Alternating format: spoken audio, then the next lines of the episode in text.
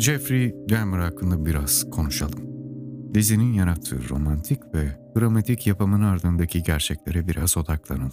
Dizide seri katilin çocukluk yıllarına dönerek karakterin ruhsal kimliği hakkında izleyiciye bilgi verilmek istediğini görüyoruz.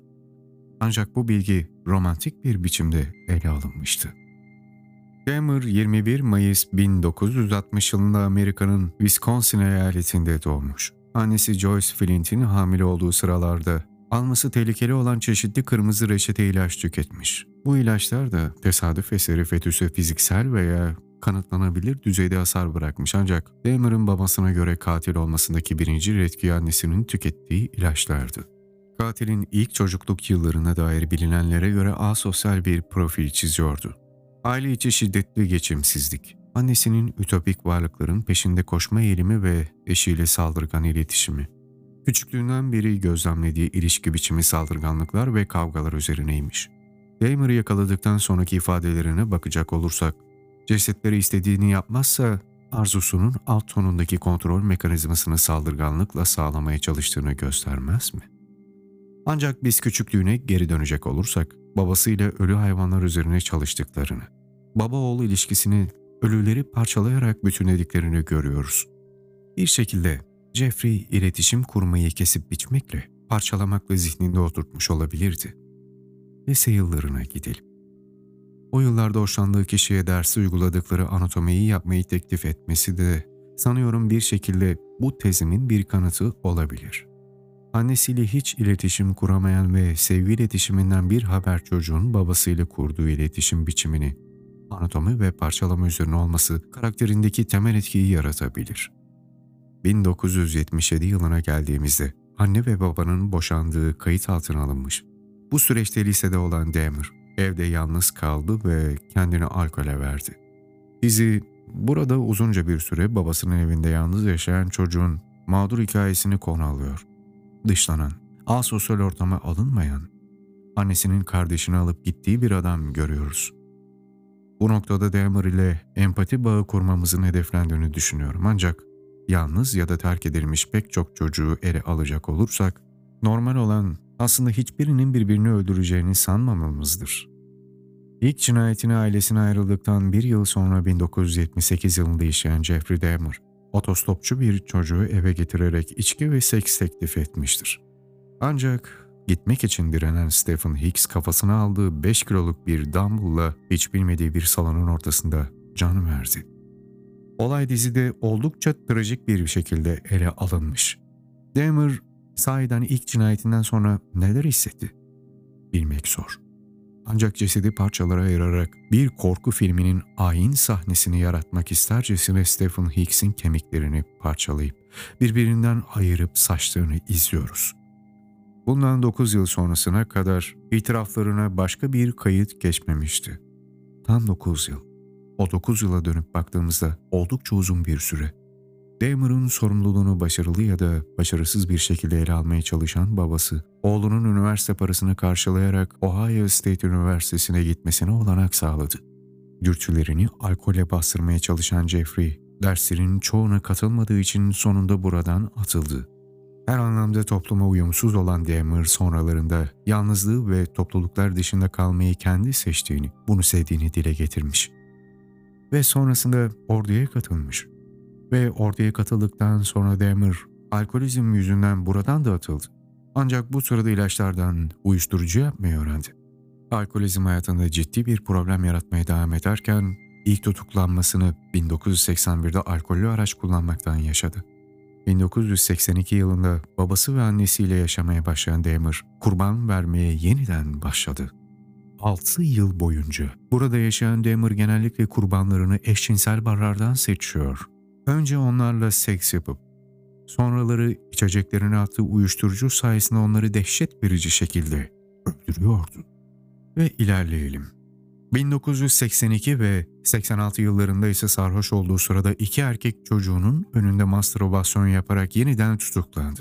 seksen yedi yılında ikinci cinayetini, seksen sekiz yılında ise iki cinayetini daha ve seksen dokuz yılında bir cinayeti daha işledi. Peş peşe olan bu cinayetlerden sonra Dahmer kontrolden çıkmaya başlamıştı. Kurbanlarını büyükannesinin bodrum katında kesip biçiyor, aside yatırıyor ve cesetlerle seks yapıyordu. Tıp alanında nekrofili olarak adlandırılan bu vakalar belli sınıflara ayrılır. Jeffrey ise en tehlikeli grup olan homisidal nekrofililer grubuna giriyordu. Bu tip hasta kişiler sırf cesetlerle ilişkiye girebilmek adına kişileri öldürebilirdi. yirmi altı Eylül bin dokuz yüz seksen sekiz yılında Dahmer on üç yaşındaki bir çocuğu uyuşturma ve taciz etme denenleriyle tutuklandı. Ancak çocuğun göçmen olması, Amerika kıtasında hüküm süren ırkçılığın bir kez daha kazanmasıyla beraber yalnızca beş yıl tutuksuz yargılanmayla serbest bırakıldı. Bu çok acı. Dahmer bin dokuz yüz doksan bir yılında yakalanana dek iki yüz on üç daire, dokuz yüz yirmi dört. Kuzey, yirmi beşinci Sokak, Milwaukee'de yaşamaya devam etti. Yaşadığı binadaki siyahi komşusunun defalarca polisi aradı. Şikayetlerde bulunduğu kayıt altına alındığı bilinmektedir ancak Dahmer'ın özellikle bu bölgeyi seçtiğini düşünmemek işten bile değil.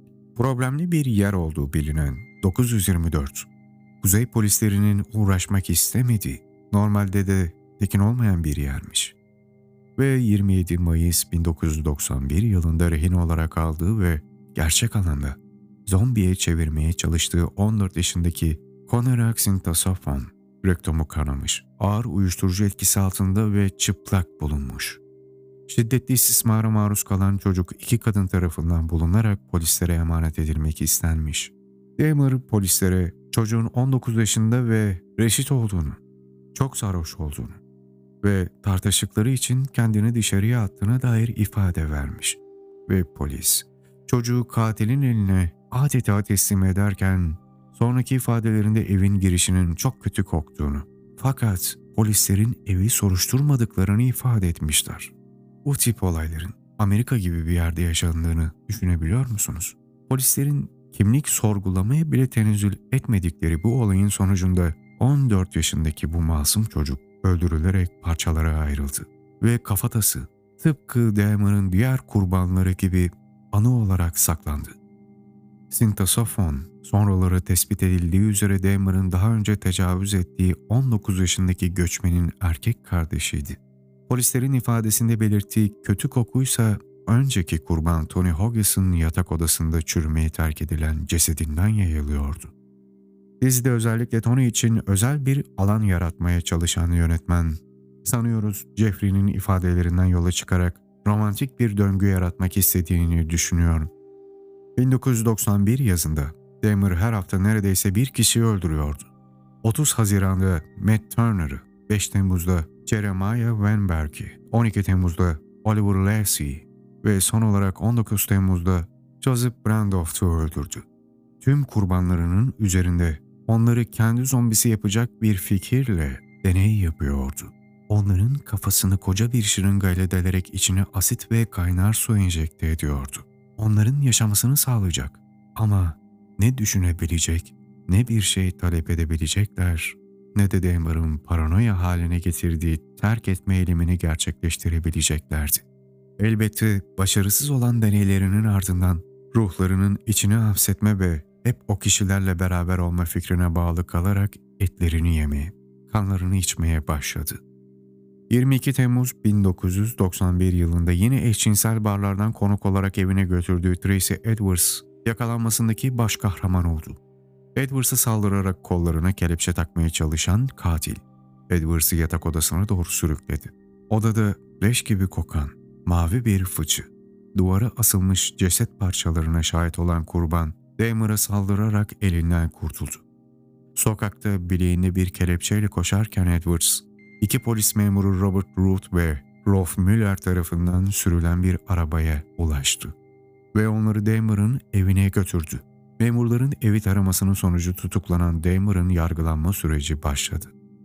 Kısa sürede kendisi ve evi büyük bir şöhret kazanan Dahmer, otuz Ocak bin dokuz yüz doksan iki yılında yargılanmaya başladı.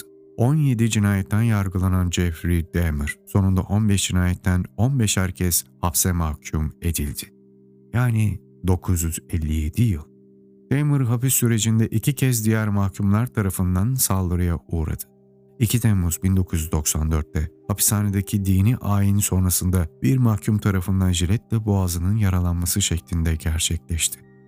Bu saldırıdan kurtulan Dahmer, yirmi sekiz Kasım bin dokuz yüz doksan dört yılında hapishane spor salonunda temizlik işlerini yaparken diğer mahkumlar tarafından kafasını yediği dumbbell darbesiyle en sonunda hayatını kaybetti ve layığını buldu.